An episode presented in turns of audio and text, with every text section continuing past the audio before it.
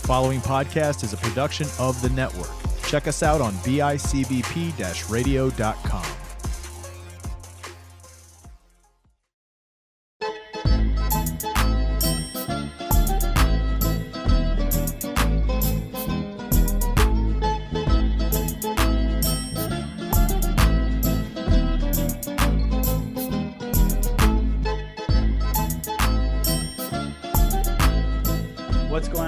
Nico here with the Wooden Spoon, and I'm very excited for this episode of The Sit Down. I'm followed by fellow Italian-American and singer-songwriter Chris Ruggiero. Ruggiero, how does everybody pronounce it? Well, everybody pronounces it different, but yeah. Actually the real pronunciation would be Ruggiero. Ruggiero. What's the craziest pronunciation? Because I know Nico Toliano. I've gotten Toliano. No, we used to get the substitutes in school sometimes, and they would say things that I wouldn't even say that, you know, I'm present because it wasn't my name. You know, they were talking about me. I thought it was some other Chris that was in the class. Like Ruggiero, awesome. Reggie, something. I don't even know what they would say. I know. Crazy. There's also, I think there's a Sopranos episode, Mr. Ruggiero's Neighborhood. That just reminded me of that, but. Anyways, it probably is, and I'm surprised I haven't seen it yet because that's my favorite show. I know. I think, don't quote me. I want to say season 3, but whatever. Nonetheless, how are you doing, man? How's it going? I'm well. How are you? Good, good. How's like getting out of almost pandemic life? How was this whole past? I'm sure it was tough for you. I know I talked to a lot of the singers, the performers, and they just feel all cooped up. Of course. Well, you know, for me, it's tough because. You know, one of my favorite things to do is to be on stage and perform. And obviously we haven't been able to do much of that at all during the pandemic. But it's kind of been a little bit of a blessing in disguise in some way because I've been able to use a lot of that time to work on my show, which I never would have had before. I mean, I work like 5 days a week now on new songs, and it takes up a lot of time, but I love it. And I'm so fortunate now that I've had the time to spend with my manager and really work on the show. And, you know, when I sang on PBS a couple of years ago, a lot of people don't even know, but that was like one of the first times I was ever on stage. Wow. And I had no time at all to, you know, prepare for the show. I didn't even really know what was going on. I had no idea that it was going to be a televised TV special. So I literally walked in that day, and I just thought I was doing another oldies show. Mm-hmm. I had no idea at all that it was going to be on TV. So now that I have all this time and I have nothing to do, you know, I spend it on what I definitely should be doing, you know, the whole look, the onstage look, the stage presence. And so, yeah. That's cool. Awesome. Yeah. I mean, I think that's, you got to take advantage of every situation, of course. And sure. I think the people that are going to come out the best out of the whole pandemic, everything, it's the people that have taken the time to take a step back, do some reflections and start preparing for the future. And I'm very excited to see what you have planned in the future, but like, let's take it all the way back, I guess, to start off the podcast. So like, when was the first time you like got into music, or I guess your origin story per se? Sure. So when I was about 12 years old, I was in my grandpa's car. And we were on the way to my little league baseball game. Mm. And he had a CD popped in the CD player, and it happened to be his friend, Larry Chance and the Earls CD. And the song that was playing was called On the Streets of the Bronx. Now, I don't know if you know the song. That's the best song. It was in the Bronx Tale, the real slow version. But Larry Chance and the Earls, they made a real more upbeat version. And it was like, boom, boom, boom, boom, boom, boom. And that's how it started. So I heard this, and I was like, Poppy, what is that? You know, I never heard this before in my life, you know, and that kind of thing. And he said, oh, that's doo-wop. I said, what's doo-wop? I had no idea. Until I was 12 years old, I was never into music at all. I mean, ever. There was always music playing around my house. My mom always had on the Frank Sinatra stuff, Dean Martin, Frankie Valli, Paul Anka. But I guess I never really paid attention to it too much. And like I said, until I was 12. And after that baseball game that day, I went home and I looked up every possible song that I could find that had anything to do with doo-wop. I started Paul Anka, Johnny Maestro and the Crests, Frankie Valli and the Four Seasons, the Duprees, the classics, everything. And then it just kind of spiraled from there. And I went from one thing to the other, and I just somehow learned all these songs as if I actually was born back then. It's kind of weird because there's not like one song that I don't know. Mm-hmm. So that's awesome. That's awesome because I feel like a lot of people, especially growing up Italian American, we're all so familiar with this music. I mean, you more so than anybody, especially almost a generation behind too with the doo-ups and everything. But it kind of just like you saying that reminded me of a funny story. I was in, I want to say first grade and Catholic school. So like really small class, like 15, 20 kids. And my teacher started playing this song and she goes, if anybody could tell me who sings this song, she pulled out $1, which everybody went crazy because it's in first grade who like, oh, we're going to win $1. We're going to win $1. And so that's what $1 meant something. Yeah. Right. You know, today they'd be giving Bitcoin, but what? Yeah. But so she's like $1 if anybody could tell me who sings this song. And I'm like right off the bat, I kind of knew it, but I was like shy. I didn't want to like say anything. And then everyone's guessing like current singers. I'm trying to even think of anybody current. This was 2000, maybe the year 2000, 2001. And then everyone's singing, I don't know, like Backstreet Boys. I can't even remember. I couldn't tell you what the guesses were. And then I raised my hands. I go, that's Andrea Bocelli. And then she's like, yep, that's it. They played Conte Partito. And I went up and got $1. So it's, definitely, I could relate to growing up in the old school music from my nonna, my mom, everything like that. So it was without a doubt. Yeah. So you get into this music, you start learning all of it. And then when did you realize, I'm pretty fascinated by that. When did you realize you had a really good voice? You know, I don't know, about maybe 2 days ago.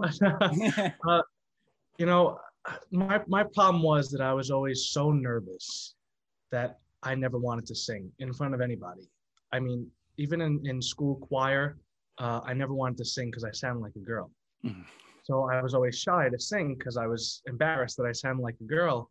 And then I'd say when I was in, high school, my teacher made me join the men's choir. I didn't want anything to do with it at all. Oh, so in high school. So in high school, really more, that's when I actually sang in front of people for the first time because I had to in the men's choir. And I was so nervous. I mean, the first day, I didn't even want to go to class. I almost skipped class because I didn't want to sing in front of anyone. But make a long story short, I ended up singing In the Still of the Night with the men's choir, which is a song by the Five Satins. And it was one of the first songs I ever learned. And we did that song in a doo-wop show that we had at my school. And I was the one that put together the doo-wop show. I always wanted to put together a doo-wop show since I was little. Mm-hmm. So the Lions Club helped me out. We put together this show and the men's choir sang on it and I ended up singing. So that was actually the first show that I ever sang on in front of anyone. So cool, so cool. So that was sure, that was a nice homage to your grandfather too. Oh yeah, yeah, he loved it. And he got to go and you got to see it and everything? Oh yeah, he wouldn't miss a show at all. So great, awesome. So I mean, after that, I mean, was it the moment like, okay, maybe I want to start singing and see if I could pursue this a little bit more? Yeah, because you know the feeling I got from being on stage and being up there in a suit. I love getting dressed up, but being up there and looking out and seeing that look on everyone's face. You know, that twinkle in their eye that I took them back to a whole nother place and a different time. Mm-hmm. It was like, you know, I said, wow, I really love this. And I always like making people happy. Mm-hmm. I like cracking jokes, making people laugh. So the thought that I could do that and just do what I love, why would I not want to do that? You know, and ever since then, that's been my thing.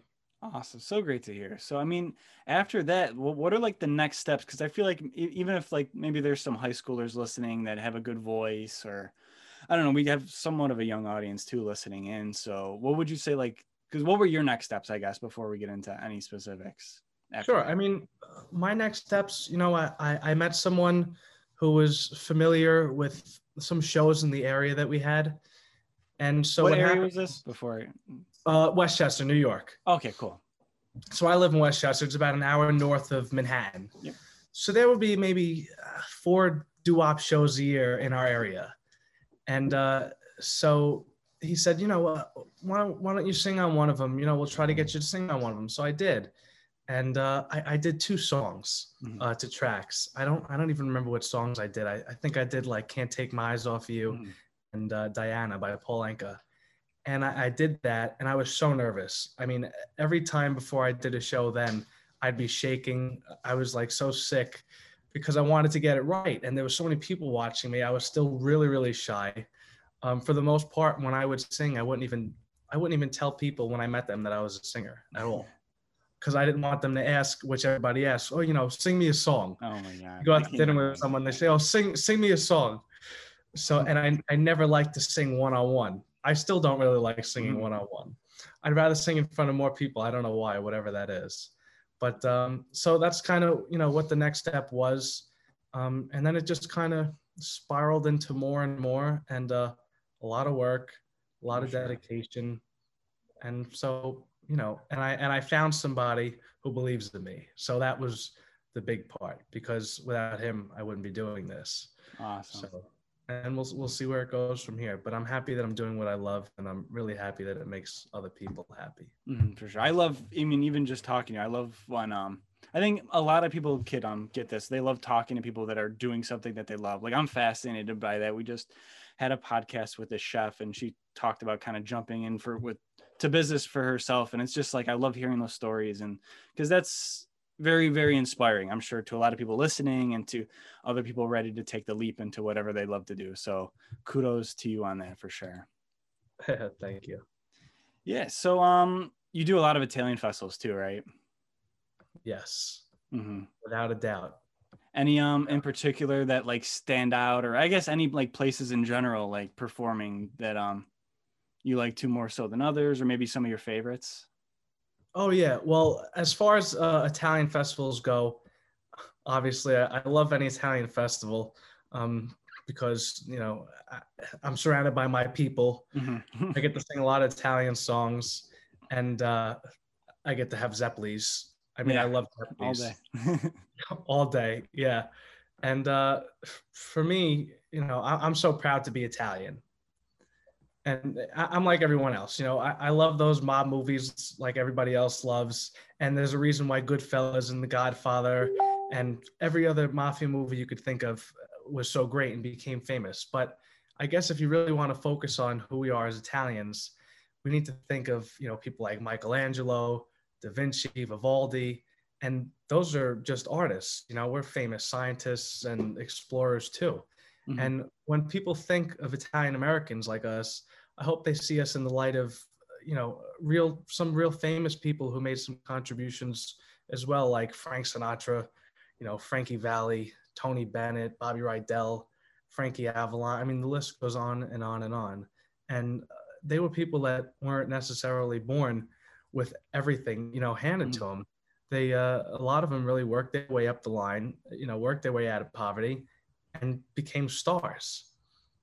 So, you know, I think that's really cool. And I'd like to follow in their footsteps and sort of carry the torch in some small way. Very well said. I do think sometimes the Italian culture almost gets overlooked because of, like you said, like movies like The Godfather, Goodfellas, like, although like they're the greatest movies, like just in a general sense, but yeah, you don't hear about like somebody maybe like Lee Iacocca, for example, who was in charge of car companies in the early 50s or 60s, whatever, like an amazing Italian American entrepreneur. So I think sometimes maybe we should focus more on like guys like that have like came from the ground up, like Sinatra, and made like a legacy almost. So, oh yeah, very cool. Not a doubt. Yeah. So do you do any songwriting on your own, or have any like originals, or? You know, I actually don't at the moment, but we actually had a meeting today about that, and I'm going to start writing a little bit. I never really had the time to write, but now I have, you know, plenty of time, and I'm going to start writing some stuff, and we'll see how it goes, because I have some ideas in my head and some things that I want to let the world know. Yeah, for sure. Do you plan on putting like the doo-wop spin on that and mixing it in with like something, you know, current, like with like an old flair almost? Well, every song that I ever sing for the most part, I think, is always going to have that maybe an older feel to it, or some message somehow from a different time period. but it's definitely going to be more modern, something that, you know, people our age could listen to, but I'm never going to forget where I came from, I guess you could say. That's great. My baby is doo-wop. It always has been. But you know, I'm really growing into a lot of other different types of music as well. More 60s stuff, 70s stuff now. I love Billy Joel. I love Elton John. Mm-hmm. And then as far as, you know, singers from nowadays, modern singers, I love Bruno Mars. I think Bruno Mars is great. I think Sam Smith is great. Shawn Mendes. So if you could kind of put that all together somehow and spin it up and create a song out of that, I think that's what it's going to sound like. All right. You could take my money now then. That sounds awesome. All right, you got it. Yeah, so I mean, like, me too. I feel like too, like almost like the TikTok generation that we're like getting into of like new music and stuff. I feel like kids are going back, like you saw it with whatever that guy Dogface's name is with, oh my God, I can't even remember the song, but like now I'm seeing like Billy Joel, like you said, Elton John. I'm seeing like all these old time singers like on my TikTok feed. I'm like, that's really cool to see. It's not all like. Yeah, and when you say that, I get the chills, because that's always something I've wanted, is to somehow make the kids our age learn or know about the music from the 50s and 60s and kind of really adapt to it. I mean, on TikTok, you see Put Your Head on My Shoulder was one of the #1 songs this year. Put Your Head on My Shoulder has been all over the place. And I heard it on TikTok for the first time, and I said, what? What's going on? You know, these kids know this song. And then I go down the street and I hear kids playing it. And I'm like, that, you know, that's great. It makes me so happy. Even my friends are singing it, and they're singing songs like I Only Have Eyes for You. Can't Take My Eyes Off of You. And I'm like, where'd you guys hear that stuff? You know? And so it really gets me really excited. I love that. For sure. And I hope that it comes back even more than it is. I know. That's like one of the main reasons, like I say this, I kind of over and over again, but that's why I love kind of putting a lot of my energy in terms of content on TikTok, because it's super young and we can like keep traditions alive, like through the younger generation. I sound like I'm beating a dead horse sometimes, but like, that's why like I always focus on TikTok, hitting the young generation. I'm sure like you're able to hit like multiple generations when you're performing on stage at like from Italian festivals to doing stuff on social media as well. Sure. And you know, at the festivals, we really get a wide range of ages, because you get grandkids, parents, grandparents, and so you get the whole family there. And I think that's what's great. And especially that with Italian, just everybody comes together. I know. I miss the festivals. We did it. I was only able to do it for one season, just selling the shirts and flags and everything. And I fell in love with it immediately. And then I was getting ready for the 2020 season, and then getting ready for my t-shirt designs, what I was going to get to sell. And then just nothing happened. I was looking so forward to the Feast of Little Italy in Manhattan. And because I go every year, I go with my friends.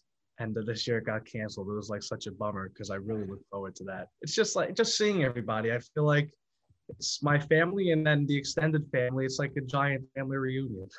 I know. There's some fun. I mean, everyone's awesome. It seems like everyone's in a good mood. So do you know of any that, I mean, I just kind of want to know too, because do you know of anything that's planned already, or just everything kind of up in the air festival wise? Festival wise, you know, I really don't know. I'm actually having dinner tonight with the guy who books the feast for Wildwood, New Jersey.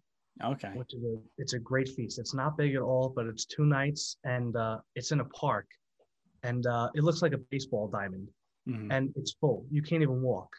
They come at like, you know, 11 o'clock in the morning with their lounge chairs, beach chairs.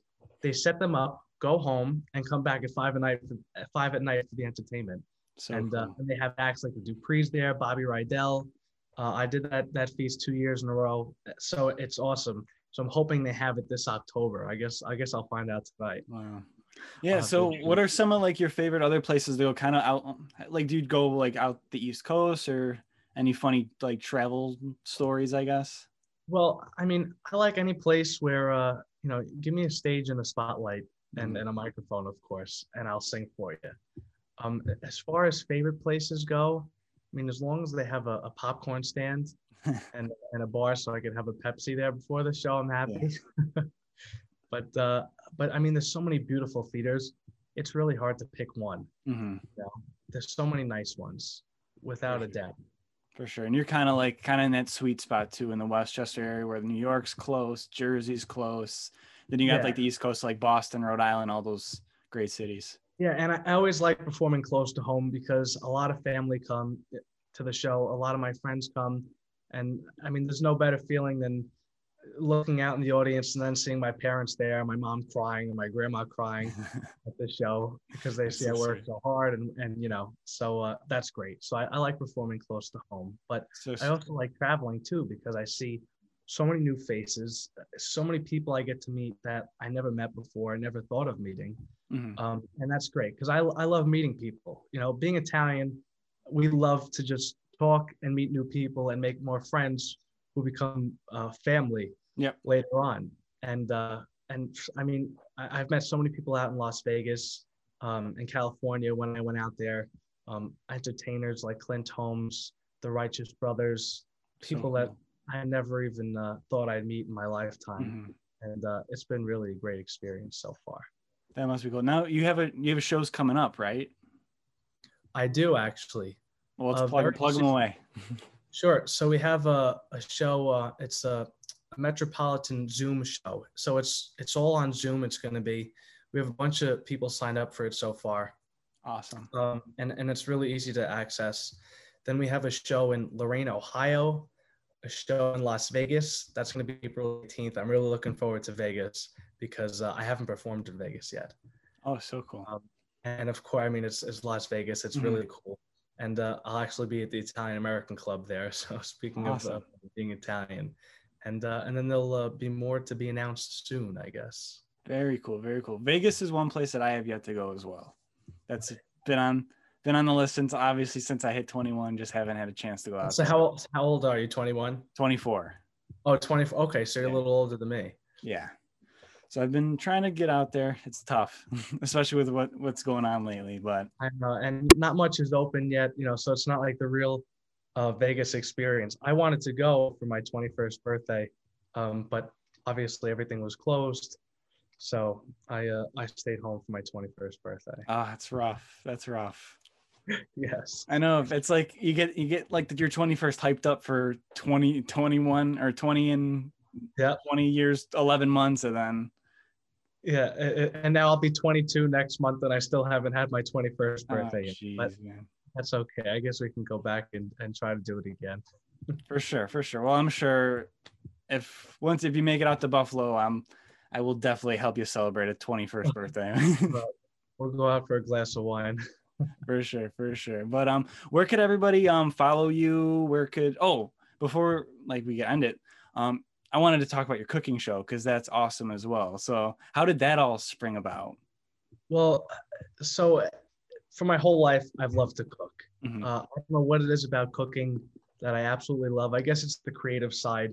I'm not one to follow a recipe. Mm-hmm. So I follow recipes for baking. But other than that, I just like throwing stuff in the pan and sort of making whatever my mind wants to make for that day.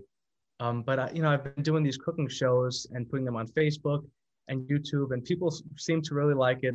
They tell me, Chris, I made you meatballs, I made you focaccia bread, and they ask me where I learned to cook, and I really don't know where I learned to cook for the most part, except for certain things. Like I make homemade pasta from scratch, not out of the box. I mean, I eat it out of the box, of course, but when I actually have time, like last Sunday, I made it from scratch. And I just learned from watching people. I used to go to my friend's house. Her grandmother would come here every year for Christmas from Italy.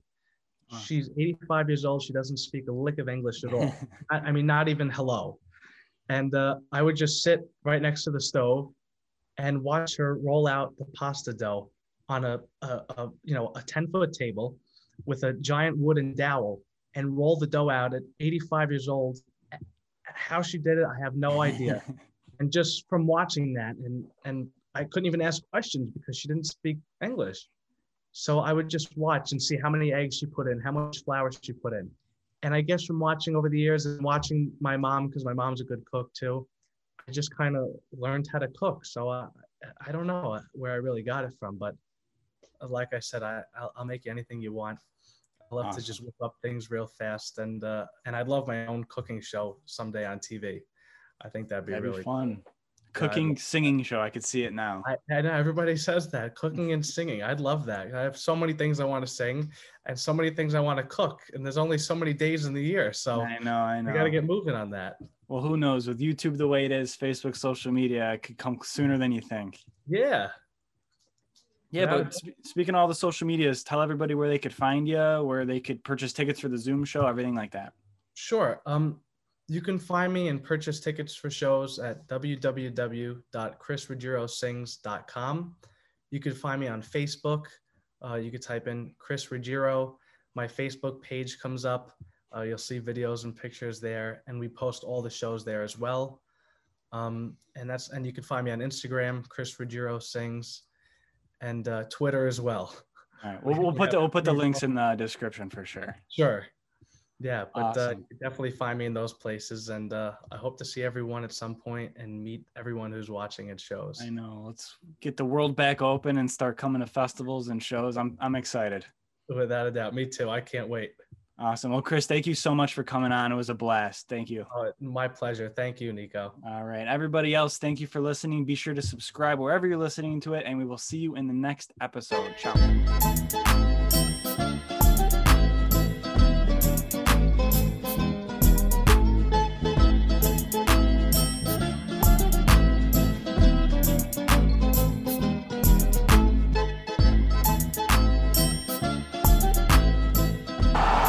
Get in here. We got to call this thing. Tighten up. Come here. All right, guys. Here's the situation. 2 minutes left. 0 timeouts. Down by a touchdown.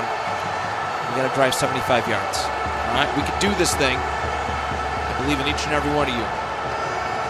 But real quick, did you guys know that the 2-Point Conversation podcast runs 5 days a week, Monday through Friday, with various co-hosts and different themes every day? And then you can listen to them on BICBP-radio.com, Apple Podcasts, or Spotify. So what's the play? Just come on, hurry up. Get to the line and just run, and I will get it to somebody, all right? Come on 3. Ready, set, mother. Delay of game, offense.